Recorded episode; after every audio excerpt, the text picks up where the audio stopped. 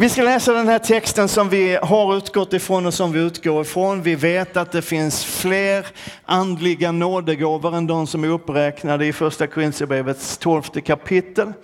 Eh, betydligt många fler, men vi har valt att, att stanna upp lite grann inför de här gåvorna som är, är nämnda där. Och då står det så här. Att hos var och en visar sig anden så att den blir till nytta. Den ena får av anden ord av vishet. Den andra får ord av kunskap genom samma ande. En för tro genom samma ande, en för gåvor att bota sjuka genom samma ande.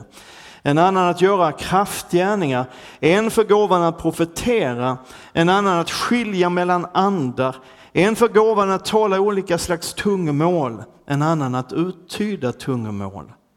Men i allt detta verkar en och samma ande som fördelar sina gåvor åt var och en som han vill. Amen. Och det vi ska tala om idag, det är gåvor, som det står i plural. Gåvor att bota sjuka och göra kraftgärningar. Det blir väl härligt? Eller? Ja. Liksom mirakelgåvorna, de här gåvorna som är i funktion när Gud genom sin ande griper in, liksom utöver läkemedel och behandlingar och allt vad vi kan komma på som är jättebra, så finns det ju de här tillfällena som går förbi och utöver det som kan ske på naturlig väg, när Gud liksom bara är där.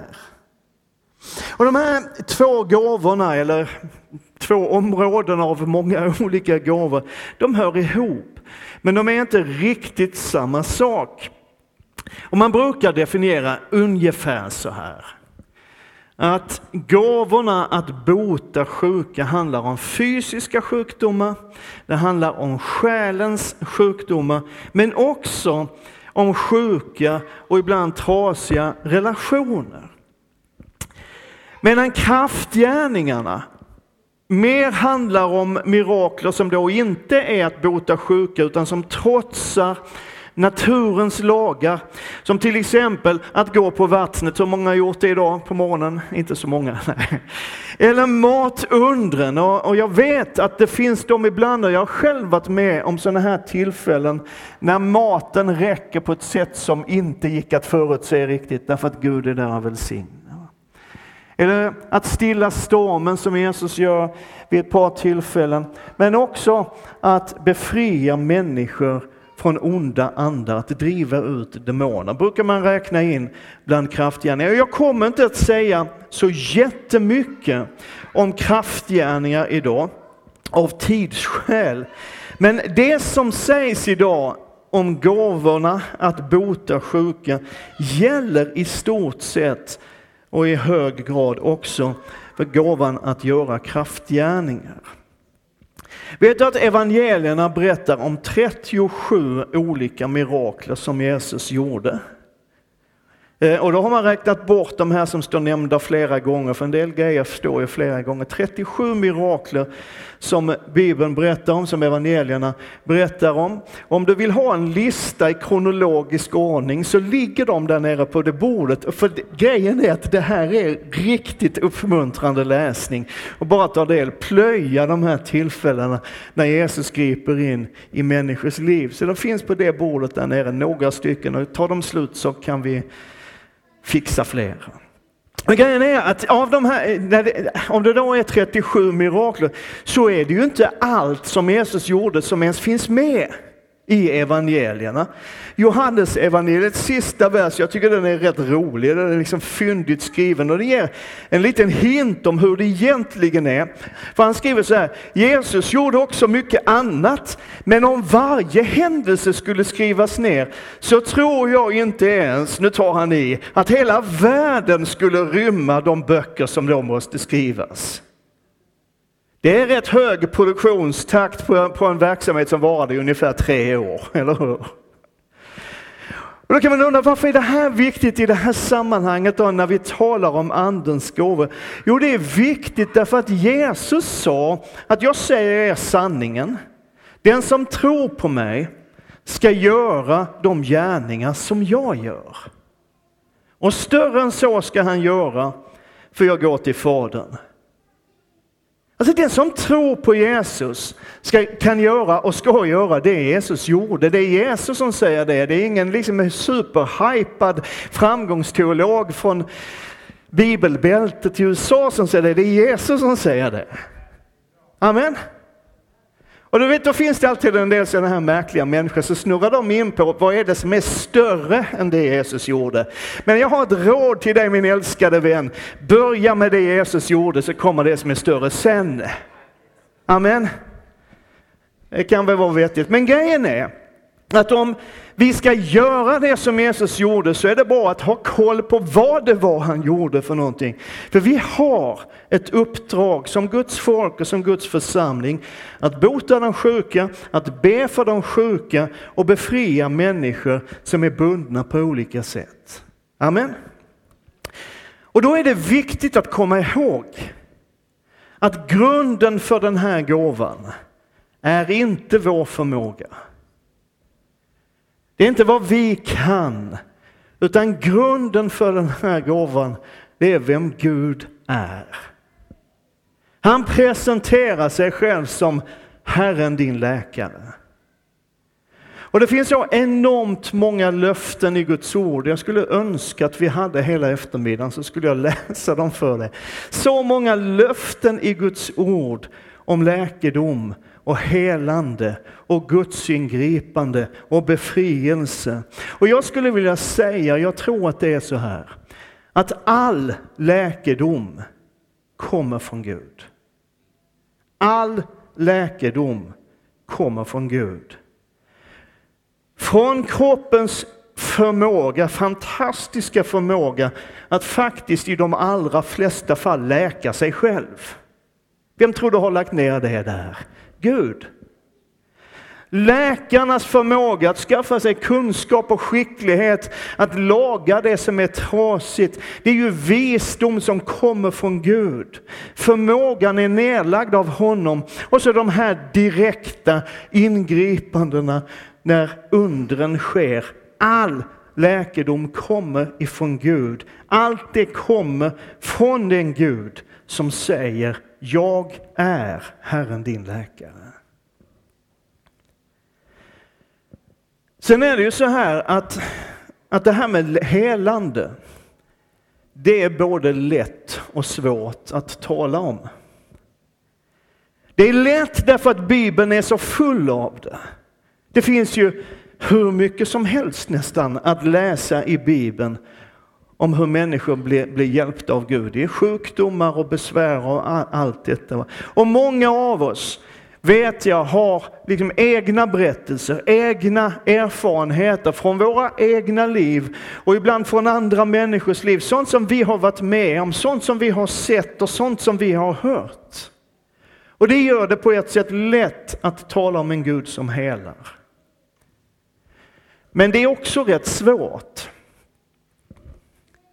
Därför att det nog, tror jag, inte finns något område av undervisning och liksom kristen praxis inom kristenheten som har skapat så mycket frustration, så mycket sår och så mycket förtvivlan. Och som också väckt så många frågor. Jag känner, jag vet inte hur det är med det, men jag funkar lite så här att jag, jag tänker att vi varken vill eller kan eller ska väja för de svåra frågorna. Amen. Ja. Vi som var med i de här lite extra karismatiska sammanhangen på 80 och 90-talet, som en del av oss var, vi fick ofta ta emot undervisning som gick ut på i stort sett att Gud vill alltid hela alla. Alltså en undervisning som sa att om du har tagit emot Jesus så behöver du inte vara sjuk. Det finns helande för alla. Och liknande undervisning har förekommit. Den var rätt så flitigt i, i, i bruk under 50-talet, 40 och 50-talet också i vårt land. Och den har funnits liksom genom hela kyrkans historia. Då och då dykt upp det här att Helandet tillhör oss här och nu och alltid. Men om vi ska vara ärliga, och det tycker jag man ska vara, vår erfarenhet säger att det är inte alla som blir helade. Eller hur? Titta inte på mig sådär, då får jag fördömelse. Gå hem. min, jag ska säga så här då, min erfarenhet, och den är rätt lång nu, jag började också när jag var 14. Den säger att det är inte alla som blir helade. Och det ställer ju till det lite grann med en undervisning som säger en sak och en verklighet som säger någonting annat. Det finns ju sådana gammalt halvskämt, är det väl. Jag vet inte om det kommer från de militära sammanhangen, jag tror nästan det. Man säger att om kartan inte stämmer med verkligheten så är det kartan som gäller. Men det blir ganska svårnavigerat på det sättet. Och he hela den här problematiken den väcker ju ganska omgående frågan att om Gud vill hela alla alltid, varför blir då inte alla helade? Och svaren på den frågan har varierat lite grann. Ibland så har man faktiskt sagt att ja, men då, då saknas det tro, det finns inte tillräckligt med tro. Ibland så gäller det för att det är den sjuke som inte har tillräckligt med tro, ibland är det hos de som ber som inte har tillräckligt mycket tro. Och ibland så hör man, ja men vi är inte tillräckligt desperata vi i västvärlden och Sverige. Vi behöver inte Gud lika mycket som de gör i Afrika. Och ibland så handlar det om, ja men det, vi har inte tillräckligt mycket bön. Vi ber inte tillräckligt. Och det är ju lite olika svar, men de har en sak gemensamt. Och det är att de lägger hela ansvaret på oss. Om vi ber mer, om vi tror starkare, om vi blir mer desperata och om vi ropar högre så kommer undren att ske. Men stämmer det att ansvaret för bönesvaret ligger på oss? Jag tror inte det. Därför att om bönesvaret är beroende av mängden bön, hur många som ber och hur stark tro de har som ber, eller hur stark tro den sjuke har, då handlar ju undret om vad vi kan prestera. Och Bibeln är jättetydlig med att helandet är en gåva av nåd som inte kan förtjänas. Så om det är så att Gud alltid vill hela alla, så måste svaret på frågan om varför det inte alltid sker vara någonting annat än hur mycket vi ber och hur mycket vi tror och hur högt vi ropar. Och låt mig få säga det här, för nu börjar du undra. Sånt ser jag på dig. Ja, jag tror att Gud alltid vill hela alla. Jag tror på det. Jag tror att Gud alltid vill hela alla. Men för att förstå och komma rätt så behöver du och jag påminna oss om den här stora bilden som jag älskar att tala om. Vi tror ju och är övertygade om att när en människa kommer till tro på Jesus och blir frälst som vi säger, då brister bojorna, eller hur? Kan jag få ett amen på det? För det var väl härligt ändå, eller hur? Synden blir förlåten, den blir utplånad. Man för, säger Guds ord, från död till liv. Man kommer från mörker och blir satt in i Guds rike av ljus. Det tror vi på. Men ändå så är det ytterst få, om ens någon, som liksom tänker att från och med den stund man tar emot Jesus så blir livet perfekt i varje detalj. Eller hur? Vi vet att vi fortfarande kommer att göra fel. Hur frälsta vi än är, vi kommer fortfarande att göra fel. Vi kommer att handla mot vår övertygelse och mot det vi egentligen vill. Vi vet att hur frälsta vi än är så kommer vi att synda. Och vi kommer att möta motgångar och vi kommer att möta svårigheter. Vi kommer att bli ledsna och besvikna och vi kommer att uppleva sorg och förtvivlan. Men det finns en beskrivning i Guds ord av någonting annat, av något som kommer. Något som bär oss genom besvikelse och genom misslyckanden, genom sorgen och smärtan. Det är hoppet som bär oss. Och vad handlar det hoppet om? Det handlar ju om Guds stora plan, den stora bilden. Att återställa hela skapelsen till det han en gång skapade. Eller hur? Det är tanken liksom med allt. Det ska bli som Gud en gång tänkte när han skapade allt. Och då berättar Johannes i slutet av Uppenbarelseboken, när det har skett, då är ondskan borta. Då är mörkret borta, då är sorgen borta, då är synden borta, då är hatet borta, krigen, svälten, ångesten, nöden. Allt det är borta. När allt är som Gud vill att det ska vara.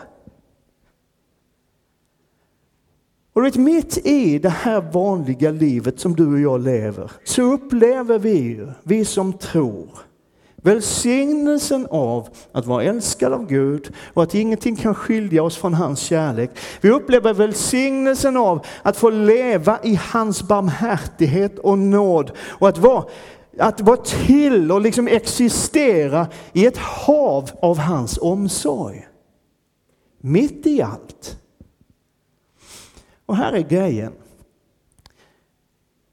Att på samma sätt beskriver Johannes i sin uppenbarelse att då, när allt är som Gud en gång avsåg att det skulle vara när han skapade världen, då, när Guds vilja är det enda som råder och ingenting annat har någon inflytande än Guds vilja då finns inte längre sjukdomen. Då finns inte längre döden. Då finns ingen plåga. Då finns inget lidande. När allt är som Gud vill. Jag hörde en stark röst från tronen. Se, nu står Guds boning bland människorna. Han ska bo hos dem och de ska vara hans folk och Gud själv ska vara hos dem. Och han ska torka alla tårar från deras ögon. Döden ska inte finnas mer, ingen sorg, ingen gråt, ingen plåga, för det som förr var är borta. Och vet, jag tror att det vi behöver förstå, du och jag, för att rätt förstå vad Bibeln säger om helande och ifall Gud vill hela alla. Det vi behöver förstå är att vi är på väg dit. Amen. Vi är inte där riktigt än. Och ibland så känner man sig liksom som det här barnet i baksätet när man har kört 40 meter och det är 50 mil hem till farmor och farfar. Liksom, är vi inte framme snart? Och ibland så skulle jag önska att både du och jag hade lite mer av det när vi tänker på evigheten, när vi tänker på att Guds rike ska komma, att vi hade lite mer av det. Är vi inte framme snart?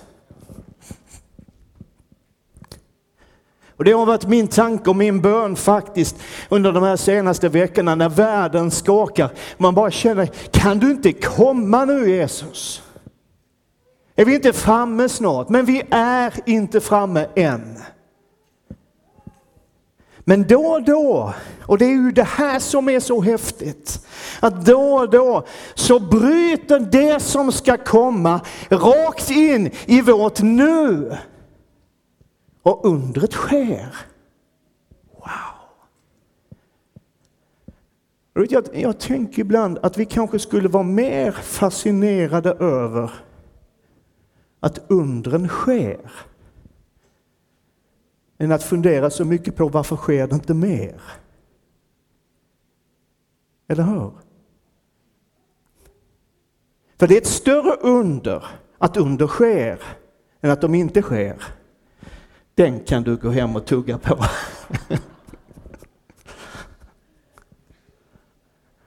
Du vet, facit visar oss, om man nu får använda ett så vanvördigt ord som facit om Guds ord. Men facit visar oss att det Gud vill är helande och läkedom för alla. Det är en av de stora poängerna i Uppenbarelseboken. Och dit är vi på väg. Det här visste de första kristna.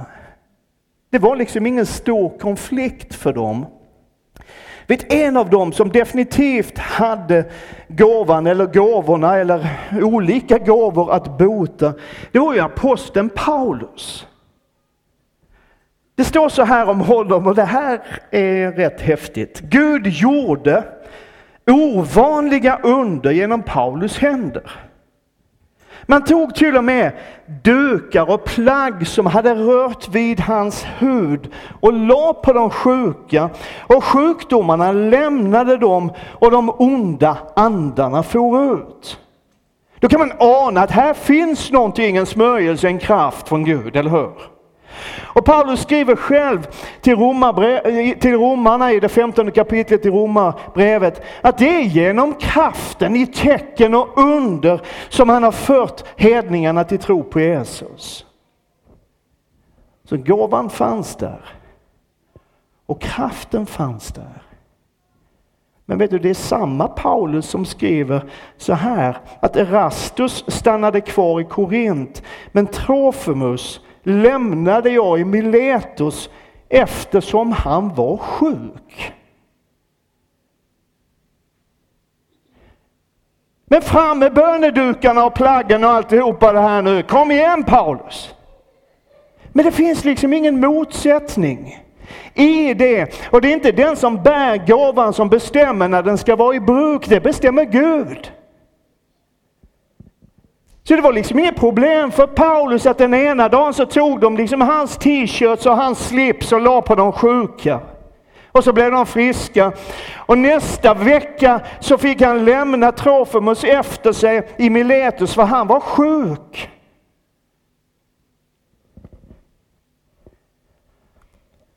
Och han skriver till sin andlige son Timoteus som hade problem med magen att drick inte längre bara vatten utan använd lite vin, lite vin för din mage och dina återkommande sjukdomar. Eller Men kom igen Paulus, du kan ju det här. Helande evangelisten Paulus, du kan väl Grejen är att det här är ju då inte, jag får bara säga det, det här är ingen allmän uppmaning till alkoholkonsumtion, utan det Paulus säger till Timoteus det är, ta lite medicin Timoteus. Amen.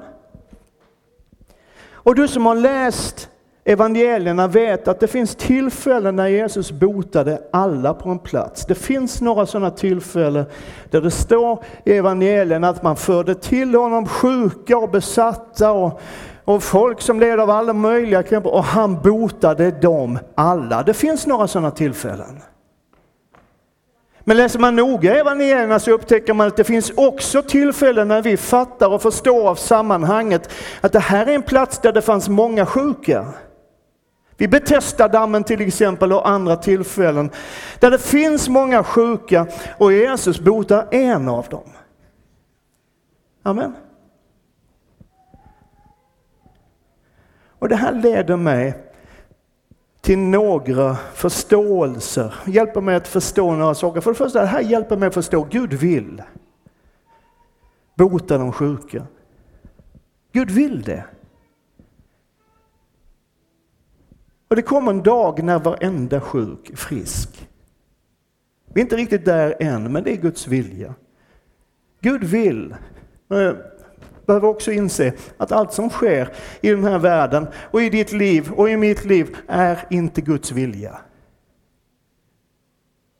Amen.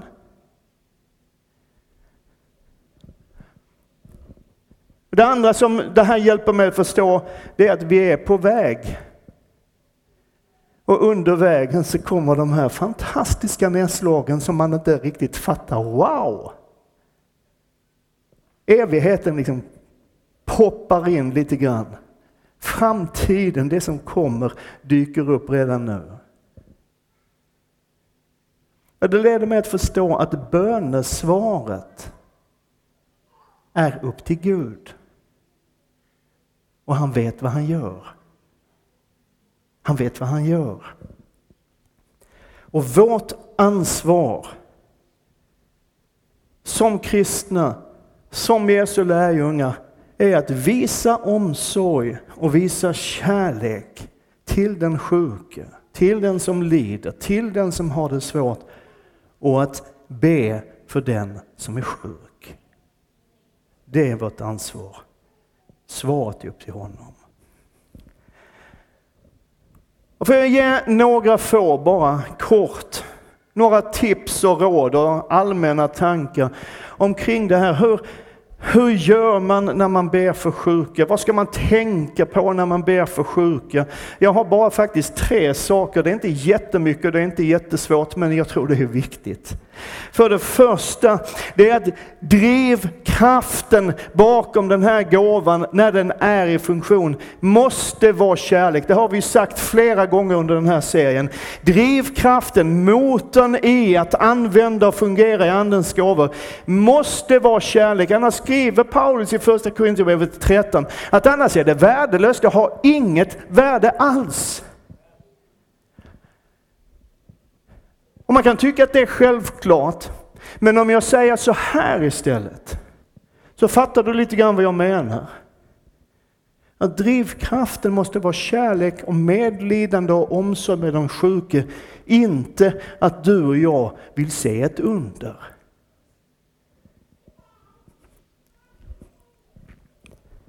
Drivkraften är alltid kärleken. Inte att vi vill ha en häftig andlig upplevelse. Att vi vill ha, vara med om någonting som de kan skriva om i världen idag, i dagarna. Enköpingsposten, ja det kommer ju aldrig hända, men, men ändå. Drivkraften att till kärlek. Sen vill jag säga det här, och det här är inte på förekommande anledning här och nu, men jag säger det ändå därför det här är så viktigt. Säg aldrig till någon som du ber för att nu är du frisk. Aldrig någonsin om du inte vet att det är så. Och då tänker någon, ja men det kan man ju inte veta. Nej, precis. Det är klart att om någon som inte har kunnat gå reser sig upp och går på golvet så kan man ana att någonting har hänt. Eller hur? Om någon ligger död på bårhuset och du kliver in och tar med dig honom eller henne i levande skick ut så kan du ana att nu har du något, då får du nog säga att nu är du frisk. Men du fattar vad jag menar. Säg inte någonting som du inte vet att det är sant. För det enda man bidrar till är att bygga sår och förtvivlan hos människor om det skulle vara så att undret inte har skett. Och det är inte vårt uppdrag.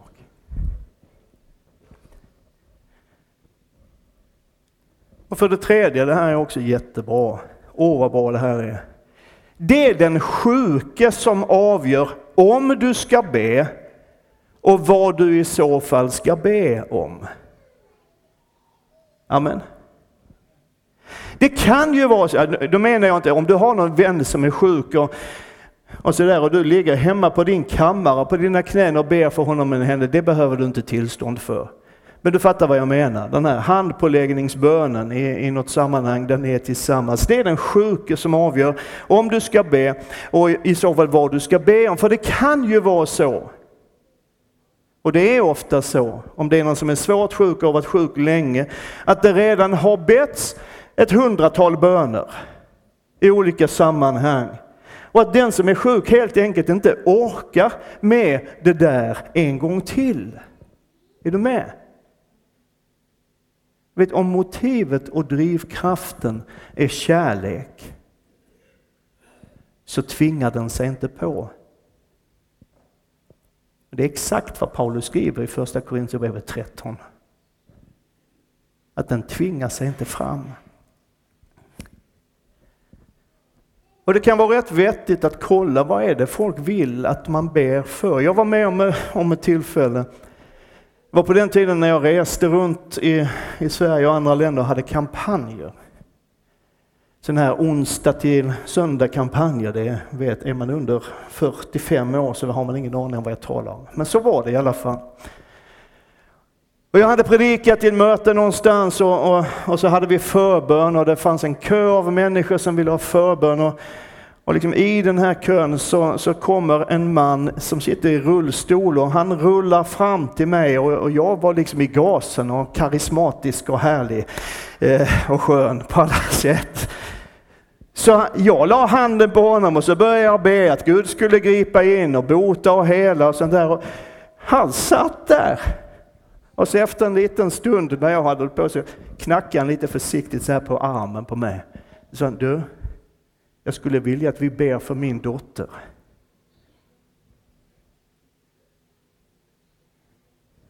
Och jag skämdes.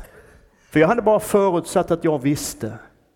Men det fanns någonting annat som han upplevde som ett större behov än att han själv skulle resa sig ur den där rullstolen. Kan vi be för min dotter? Det finns en berättelse i Lukas 18 som jag älskar. Jag ska ta några minuter till. Det här är en lång predikan, men vi hade en jättelång period när vi hade sjukt korta predikningar. Så nu tar jag igen lite grann idag. Är det okej? Okay? Några minuter till. Lukas 18 säger så här. När Jesus närmade sig Jeriko satt en blind man vid vägen och tiggde. Han hörde folk gå förbi och frågade vad som hände. Man berättade för honom att Jesus från Nasaret gick förbi. Och då ropade han, Jesus, Davids son, förbarma dig över mig. De som gick främst åt honom var tyst, men han ropade bara ännu mer. Davids son, förbarma dig över mig.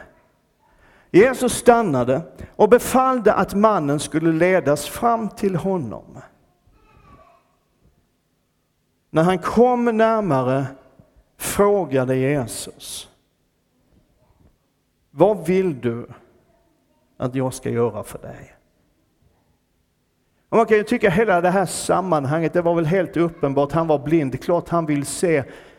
Men Jesus visar så mycket respekt och så mycket omsorg och så mycket kärlek att han tar sig tid att lyssna och ställer frågan, vad vill du att jag ska göra för dig? Och han svarade, Herre gör så att jag kan se igen. Och Jesus sa till honom, du får din syn, din tro har frälst dig. Det är den sjuke som avgör om det ska bes och vad som ska bes. Vi ber utifrån kärlek till människor. Vi möter människor i den här gåvan utifrån kärlek till människor. Och vi behöver den här gåvan. Människor behöver läkedom. Och vi är superbra i vårt land, många gånger i alla fall, på att bota de fysiska sjukdomarna och skaffa lindring åt de som lider till sin kropp. Inte alltid, vi lyckas inte alltid, men vi är jättebra på det. Men samtidigt så är det så många människor i vårt land som lider av inre sår, av inre problem, av inre sjukdomar. Inte minst nu efter pandemin. Så du och jag behöver den här gåvan, vi behöver ha den i funktion. Vi behöver ropa till Gud att han ger den till oss så att vi kan hjälpa människor också i den här tiden. Amen.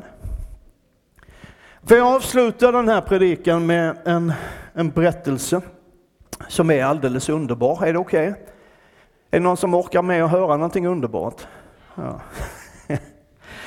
Alltså grejen är, jag skulle kunna berätta om ganska många tillfällen som jag har varit med om där människor har blivit botade. Men den här berättelsen är lite speciell. Dels så har det hänt ganska nyligen. Och dels så är det, eh, tycker jag, ganska spännande att se i det jag ska berätta för dig hur nådegåvorna, alltså olika personer med olika nådegåvor på något sätt kan samverka och arbeta tillsammans och så händer det någonting makalöst. Det här är Svenne. Eller om man ska vara formell, det här är pastor Sven-Gunnar Ros. Pastor i Pingstkyrkan i Nyköping har varit en god vän till mig i många, många, många år. Vi pratar ganska regelbundet med varandra. Så här. Och eh, för den som undrar, ja, jag har hans tillstånd att berätta det jag ska berätta nu. Och en del av er har kanske faktiskt läst om det eller hört Svennes vittnesbörd på kanal 10 för, för ett tag sedan. Men grejen är så här, Svenne var en av dem som drabbades riktigt, riktigt illa av covid-19. Alltså från början när han upptäckte att han var smittad så var han inte jättesjuk, så han isolerade sig hemma. Men bara efter några dagar med sån här hemmaisolering så behövde han akut vård och han blev förd till sjukhuset i Nyköping. Och där blev han sämre och sämre och sämre och flyttades över till IVA där man sövde honom och la honom i respirator. Och hans lungor fungerade sämre och sämre. Och i alltihopa det här, en ganska lång process, så börjar läkarna att förbereda familjen på att det här nog inte kommer att sluta väl. Och församlingen i Nyköping och många andra som kände till det här, de bad och så ett tag så verkade det som att det skulle vända. Men då kom nästa komplikation, att när man försökte väcka upp liksom Svenne ur den här påtvingade, eller på att säga, koman, och så, här, så började hjärtat att rusa, slog jättefort och, och blodtrycket sköt i höjden på ett direkt livshotande sätt, så man kunde inte väcka upp honom. Det var liksom farligt att väcka upp honom. Och när Svenne hade varit nedsövd och i respirator i 45 dagar. Så, så kallar läkaren, läkarna in familjen till ett allvarligt samtal. Och då hade Sven-Gunnar hade kastat upp och han hade fått ner vätska i lungorna, det hade blivit infektioner och infektionsnivåerna hade stigit så dramatiskt att liksom hela kroppen var påverkad av detta. Och läkarna gjorde en poäng av att tala om för familjen att han lider nog i sitt nedsövda tillstånd. Det här är svårt. Och så ville man att familjen skulle ta beslutet att avbryta behandlingen. Det fanns helt enkelt inget riktigt hopp längre. Och då bad familjen om tid att få bearbeta beta liksom den tanken lite grann. Och under de här dagarna som gick så bad man i församlingen för en böneduk. Alltså man la händerna på en näsduk och bad om Guds kraft över den. Och sen la man den under huvudkudden i sjukhussängen och sa till personalen, den får ni inte flytta på vad ni än gör. Och så gick det ett par dagar till. Och så hörde en läkare av sig till Svennes son Mikael och säger att det är inte etiskt försvarbart att vänta längre. Och då upplever Mikael, Svennes son, att Gud säger till honom, jag ska visa vad jag kan göra. Och samma natt så får han ett meddelande från en god vän i Brasilien som kände till att Svenne var sjuk och lägger fram Svenne som ett bönemöte i ett i, i ett bönemöte, lägger fram det som ett bönämne i bönemöte skulle jag säga, i Brasilien. Och så ber man där och då är det en annan person i det bönemötet i Brasilien som profeterar att Gud hade botat den där mannen, den man som inte kunnat vakna på grund av ett virus. Hans sjukdom är borta. Så löd profetian. Det märkliga var att Mikael, Svennes son, hade inte berättat för någon av sina vänner i Brasilien att Svenne inte kunde väckas upp ur, ur det här nedsövda tillståndet. Men det var budskapet. Den man som inte kunnat vakna på grund av ett virus, hans sjukdom är bruten, den är borta. Och morgonen därpå så ringer Mikael till Iva och så berättar sköterskan att någonting hände i natt. Den höga pulsen, det höga blodtrycket som Svenne hade haft hade gått ner till normala nivåer och så säger, han, säger, säger sköterskan att nu är han vaken. Och då hade han, han hade legat nedsövd och i respirator i 54 dygn. Det är två dagar från åtta veckor. Och Svenne säger själv, jag pratade med honom för några dagar sedan, säger själv, det är rekord i Sörmland, säger han. Jag vet inte om han är jättestolt över det, men tydligen så är det det. Men då fick familjen träffa honom och det första som han frågade efter då, det var, kan jag få en hamburgare och en kopp kaffe? Och fem månader senare, i höstas nu, så stod Svenne i talarstolen i Pingstkyrkan i Nyköping och predikade Guds ord.